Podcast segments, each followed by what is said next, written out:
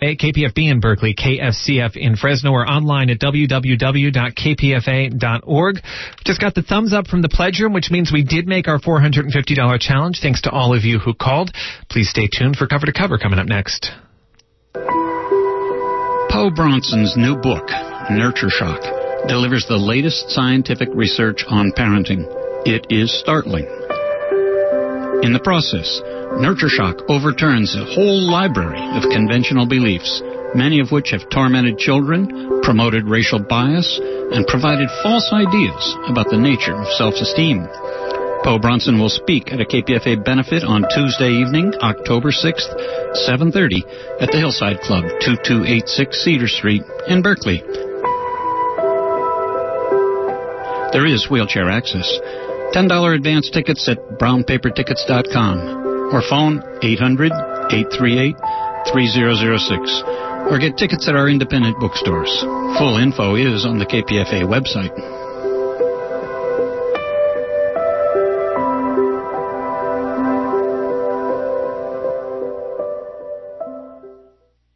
And you are listening to 94.1 KPFA in Berkeley, 89.3 KPFB in Berkeley, 88.1 KFCF in Fresno, and online at kpfa.org. The time is a minute past 3 p.m. Stay tuned next for Cover to Cover.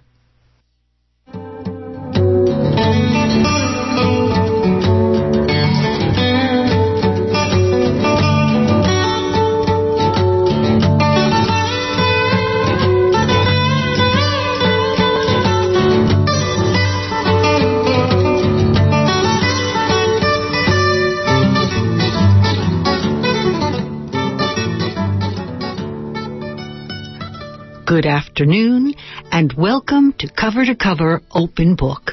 I'm your host, Nina Serrano. Today's guests are authors Elaine Elinson and Stan Yogi, who wrote a fascinating book, Whenever, Wherever There's a Fight, How Runaway Slaves, Suffragists, Immigrants, Strikers, and Poets Shaped Civil Liberties in California. And they're here in the studio today, ready to read you excerpt of these compelling and inspiring stories of civil liberties struggles in California that was just published yesterday by Heyday Press, rather Heyday Books. Through inspired storytelling, they take you from the struggles around whether California should be a free state or a slave territory to the harrowing CIA flights by the San Jose based company Jeppesen Data Plan of suspected 9-11 terrorists to secret torture prisons abroad. It reminds me of, of things that I've always known, but it concept, it, it contextualizes them in a new way and tells me so much that I didn't know. Heyday Books has generously offered listeners limited copies of this page turning and informative book as a thank you for your $100 donation to KPFA. And I think that after you hear these gripping historic accounts read by the authors themselves, you'll want your own copy and copies to share with your family, friends, and all the students you know. You can contact us by calling 510-848-5732 or 1-800-439-5732. I'll be giving you these numbers again later in the show, and you can also go to www.kpfa.org and make a secure donation, and then you will own a copy of this wonderful book. Welcome Elaine Elinson and Stan Yogi. Thanks so much, Nina. It's great to be here. It's a pleasure. Thank you. Well, the pleasure is ours. Elaine, can we begin right away with you reading from Wherever There's a Fight How Runaway Slaves, Suffragists, Immigrants, Strikers, and Poets Shaped Civil Liberties in California? I'd be happy to, Nina. Thank you. When young Charlotte Brown refused a San Francisco streetcar conductor's demand to disembark because, quote, colored persons were not allowed to ride, she faced a social climate nearly as hostile as that faced by Rosa Parks in Montgomery, Alabama in 1954. But Brown's challenge came nearly a century earlier, on April 17, 1863. The Civil War was raging, and news of the Emancipation Proclamation had not yet reached most slaves. In California, the Constitutional Convention of 1849, though outlawing slavery, had excluded African Americans and all others who were not white male citizens from the right to vote. A constitutional prohibition on, quote, Negro immigration was deleted only when delegates argued that it might threaten the approval of California's bid for statehood. San Francisco had the state's largest black population, but African Americans attended segregated schools and were prohibited from using the city's public library. As the sun was setting on an April evening in 1863, Brown left her residence for a doctor's appointment on Howard Street. When an omnibus railroad car stopped on Filbert, she entered from the rear platform and took a seat midway down. When the conductor walked by to collect tickets, Brown recalled, quote, I handed him my ticket, and he refused to take it. He told me colored persons are not allowed to ride and said I would have to get out. Brown told the conductor she had a great ways to go and it was later than it ought to be, but he took hold of her arm and put her off the car. Brown sued the company for $200. Omnibus justified its conductor's action by arguing that racial segregation was necessary to protect white women and children who might be, quote, fearful or repulsed by the prospect of riding side by side with African Americans. The judge sided with Brown, but the victory was diminished by the paltry award. He ordered her reimbursed five cents, the streetcar fare. Although Brown was successful in court, the victory did not translate immediately into success on the streets. Within days of the judgment, another conductor forced Brown and her father from a streetcar. Brown brought another suit, and in October 1864, Judge C. C. Pratt ruled that San Francisco streetcar segregation was illegal. He stated, It has been already quite too long tolerated by the dominant race to see with indifference the Negro or mulatto treated as a brute, insulted, wronged, enslaved, made to wear a yoke, to tremble before white men, to serve him as a tool, to hold property and life at his will, to surrender him his intellect and conscience, and to seal his lips and belie his thought through dread of the white men's power. Thank you, Elaine. You've just heard Elaine Elinson, co-author, reading from the new book, Wherever There's a Fight, How Runaway Slaves, Suffragists, Immigrants, Strikers, and Poets Shaped Civil Liberties in California. Well, Stan, can you read us uh, another excerpt? I'd be delighted to. Lee Yick arrived in California from China in 1861 and opened the Yick Wo Laundry. He operated the business for 22 years in the same wooden building on 3rd Street, just south of Folsom, in a sunny area of San Francisco. He secured certification from the Board of Fire Wardens that his laundry was fire safe, and certification from the city health officer that it was properly drained. In November 1883, a Superior Court judge upheld an ordinance requiring approval from the Board of Supervisors for the continued operation of laundries in wooden buildings. On its face, the law was reasonable because it was grounded in the public safety goal of preventing fires. In practice, however, enforcement of the law was discriminatory. Lee Yick and 200 other Chinese immigrant laundry owners petitioned the board for permission to continue operating their businesses in the wooden buildings that many had occupied for more than 20 years. The board denied all of their requests. Yet the board granted, with one exception, the petitions of all 80 non-Chinese laundry owners. On August 22, 1885, freshly washed clothes hung on the roof of Lee Yick's laundry. A sheriff entered and arrested the middle-aged owner for operating an unauthorized wooden laundry. Two days later, the Chinese Laundrymen's Association hired attorneys to represent Lee Yick before the California Supreme Court. Lee Yick's attorneys stressed that the ordinance did not define any standards for approving continued operation in wooden laundries and was therefore open for discriminatory enforcement in violation of the 14th Amendment. The city's attorney denied any racial animus in enforcement of the law. In his brief to the High Court, he contended that all Chinese laundries were cheaply constructed fire traps, despite the fact that Lee Yick's laundry, as well as other Chinese laundries, had passed fire inspections. On December 29, 1885, the state Supreme Court upheld the San Francisco Wooden Laundry Ordinance. The next month, Lee Yick's attorneys appealed to the United States Supreme Court. On May 10, 1886, the High Court issued a unanimous decision that the city was unconstitutionally enforcing the ordinance. The justices ruled that the law was a barrier to the pursuit of a fundamental right, working in a chosen trade or profession, by requiring governmental approval, which could be denied arbitrarily or prejudicially. It was clear, U.S. Supreme Court Justice Stanley Matthews stated, that the ordinance was enforced so oppressively against a specific group so as to, quote, amount to a practical denial by the state of that equal protection of the laws which is secured by the broad and benign provisions of the 14th Amendment. Upon hearing news of the decision, Chinatown residents celebrated with fireworks. The white press, however, was not so pleased. The San Francisco Evening Bulletin editorialized, quote, the Delphic Oracle at Washington intimates we can do nothing to bridge the chasm which separates the Chinese from the modern races of men. The short-term local result of the decision was that the Board of Supervisors issued a new comprehensive laundry ordinance requiring all laundries to pass inspections by the city's health officer and Board of Fire Wardens. The decision had significant long-term consequences because it was the first time that the Supreme Court explicitly stated that the due process and equal protection clauses of the 14th Amendment applied to non-citizens. Thank you, Stan. You just heard Stan Yogi, co-author of Wherever There's a Fight, How Runaway Slaves, Suffragists, Immigrants, Strikers, and Poets Shaped Civil Liberties in California. Well, this is a pretty exciting book. It's the secrets, the secret history of California. And like KPFA, it tells you these untold stories. And this book can be yours by giving a hundred dollar donation to KPFA. We're giving it to you as a thank you gift. And you're giving us a thank you gift by sending your hundred dollars.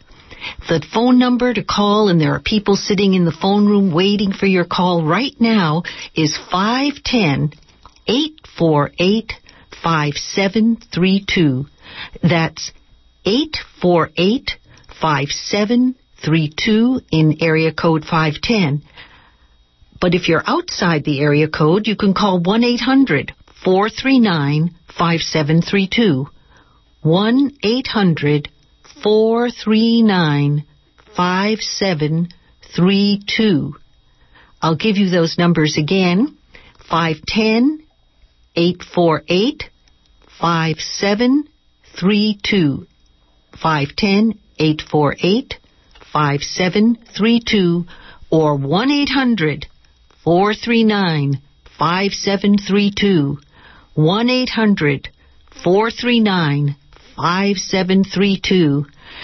Please go to your phone and make that call. If you've got a cell phone in the car, why don't you pull over and call 510 848 5732 848 5732 in 510 or 1 800 439 5732. Or if you're by the computer, just click www.kpfa.org, www.kpfa.org, and you can donate securely. I don't see. Oh, thank you, caller. Thank you so much. Won't you join that caller? You're making both authors so happy. I wish you could see them. Their faces are just lighting up. Their book just uh, was just published yesterday. This is their very first public reading. They're very excited. We're very excited. And uh, if you would call 510 848 5732, that's 510 848 5732. The book can be yours or 1 800 439 5732. That's 1 800 439 5732. Love to see the phone light up a little more because we have eager uh, volunteer phone answerers here who are just waiting to talk to you. And the authors too. You don't know how happy this is making them. Their smiles are just filling the room. They're going to be reading to us more of these exciting stories. So please call. Oh, there went the phone. Thank you. Thank you, listener. So, how, how did this book come about, Elaine? Well, Nina, first of all, I, I'm so happy that um, KPFA listeners are calling to pledge support to Can I station. tell them the number again? Yes. 510 848 5732. 510 848 5732 or 1 800 439 5732. So, how did you say it came about? Well, you know, a lot of the stories in this book are the kinds of stories that you would hear on KPFA if there had been a KPFA starting in 1849. It came about because uh, Malcolm Margolin, who is the publisher of Heyday Books, was very concerned after 911 about the violation of civil liberties uh, by the Patriot Act, by the roundup of Muslim and Arab men in this country, by surveillance of our emails and phone cards, of, of you know, all the kinds of violations that were going on.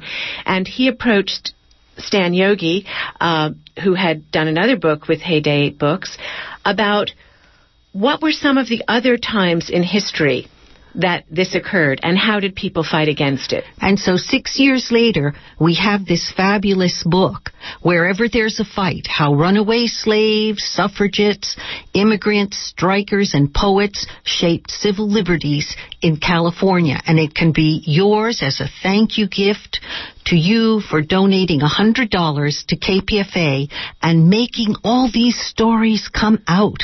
510 848 5732. 510 848 5732 or 1 800 439 5732. Oh, I see the board beginning to light up. This is marvelous.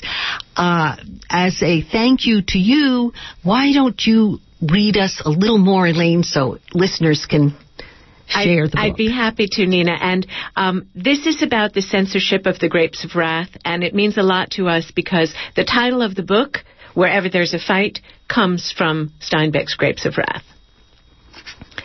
When Kern County librarian Gretchen Knief returned home from her vacation in August 1939, the familiar landscape was attracting national attention. The rich agricultural San Joaquin Valley where Knief lived was the setting of John Steinbeck's best-selling novel, The Grapes of Wrath. The spring is beautiful in California, valleys in which the fruit blossoms are fragrant pink and white waters in a shallow sea, and on the level vegetable lands are the mile-long rows of pale green lettuce and the spindly little cauliflowers, the gray-green, unearthly artichoke plants. Though the book had just been published in April, it was already in its seventh printing. At the Kern County Library, 600 readers had reserved it. But Steinbeck had also described another facet of California's Central Valley. His story of the hardworking, downtrodden Joads who lost their Oklahoma land and headed west, hoping to survive by picking fruit on abundant farms, exposed the sordid underbelly of California agriculture. He wrote of the harvest gypsies who swarm on the highways, nomadic, poverty stricken, driven by hunger and the threat of hunger from crop to crop, from harvest to harvest. The, this powerful aspect of the Grapes of Wrath resulted in a surprise for librarian Knief. On her desk was an August 21 resolution from the Kern County Board of Supervisors ordering the book removed from the library shelves because the Grapes of Wrath has offended our citizens by falsely implying that many of our fine people are shallow, ignorant, profane, and blasphemous types living in a vicious, filthy manner. They were the people that the Kern County Board of Supervisors sought to protect, the crew bosses, the labor contractors, and most of all, the large growers who exploited migrant workers for profit. Wofford B. Camp, the president of Associated Farmers of Kern County, called the Grapes of Wrath propaganda of the vilest sort. But Gretchen Knief, the librarian, fought back. Noting that this was the first instance of censorship in the library's history, Knief said, Banning books, books is so utterly hopeless and futile. Ideas don't die because a book is forbidden reading. If Steinbeck has written truth, that truth will survive. The ban lasted for a year until January 1941. But Steinbeck's legacy and that of the Joads have long outlived the short-sighted ban on his novel. You just heard Elaine Elinson, co-author of Whenever There's a Fight, How Runaway Slaves, Suffragists, Immigrants, Strikers, and Poets Shaped Civil Liberties in California.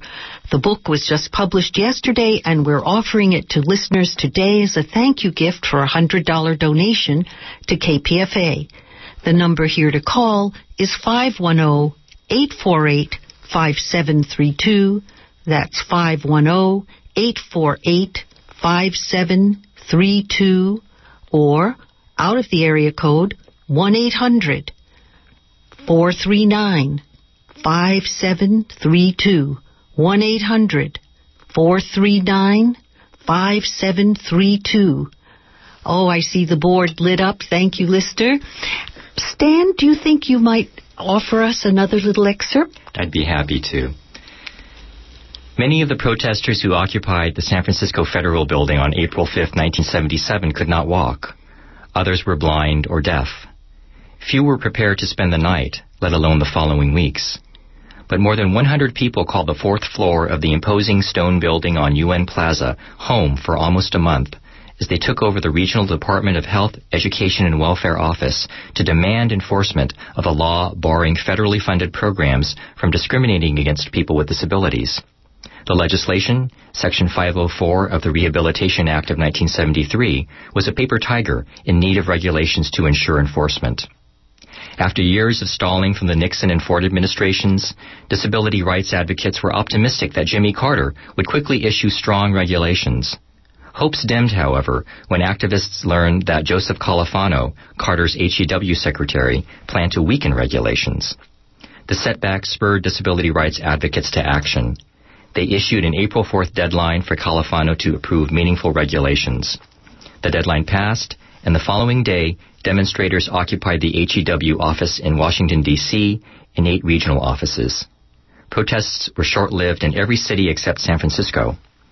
Organizers here built political alliances to foster prolonged occupation, winning support from a broad array of organizations ranging from the Central Labor Council to the American Legion. The demonstration outside the San Francisco Federal Building concluded with Judy Heumann of Berkeley's Center for Independent Living rallying protesters to tell the regional HEW administrator that, quote, the federal government cannot steal our rights. Hundreds followed her into HEW's offices. At first, HEW officials offered demonstrators cookies and punch. But after realizing the activists would not be mollified, they tried to force an end to the protest by forbidding food, outside calls, and re-entry to anyone who left the building. Protesters insisted on staying, many of them risking their health. Some needed ventilators, catheters, and specialized care. Others required attendants to assist with basic life activities. Faced with a sure public relations disaster of ejecting wheelchair users, blind people, and developmentally disabled individuals from the building, police made no arrests. The protesters' political groundwork paid off. When HEW officials announced plans to cut off food, the Black Panthers delivered stew. Others, including a lesbian-run cafe, blue-robed seminarians, McDonald's, and Safeway, donated or prepared food. The California State Department of Health sent mattresses. Representative Philip Burton had phones installed, and Mayor George Moscone sent portable showers. These gestures led the HEW regional director to complain, We're not running a hotel here. Ten days into the protest, Burton, along with Representative George Miller, held an ad hoc congressional hearing in the federal building to hear testimony on discrimination against people with disabilities. Secretary Califano sent a low-level aide who floated proposed regulations allowing for, quote, separate but equal schools and exemptions from wheelchair ramps and other physical plant modifications. After his testimony, the HEW official fled to an office, followed by an angry Burton who, kicking the door, demanded that the bureaucrat listen to the testimony of activists. Recognizing that the sitting could not go, on indefinitely, Heumann and nearly 30 other Bay Area advocates left for Washington, D.C., where along with other disability rights activists, they met with one of Carter's top domestic advisors. The political pressure paid off. On April 28th, Califano agreed to issue strong 504 regulations.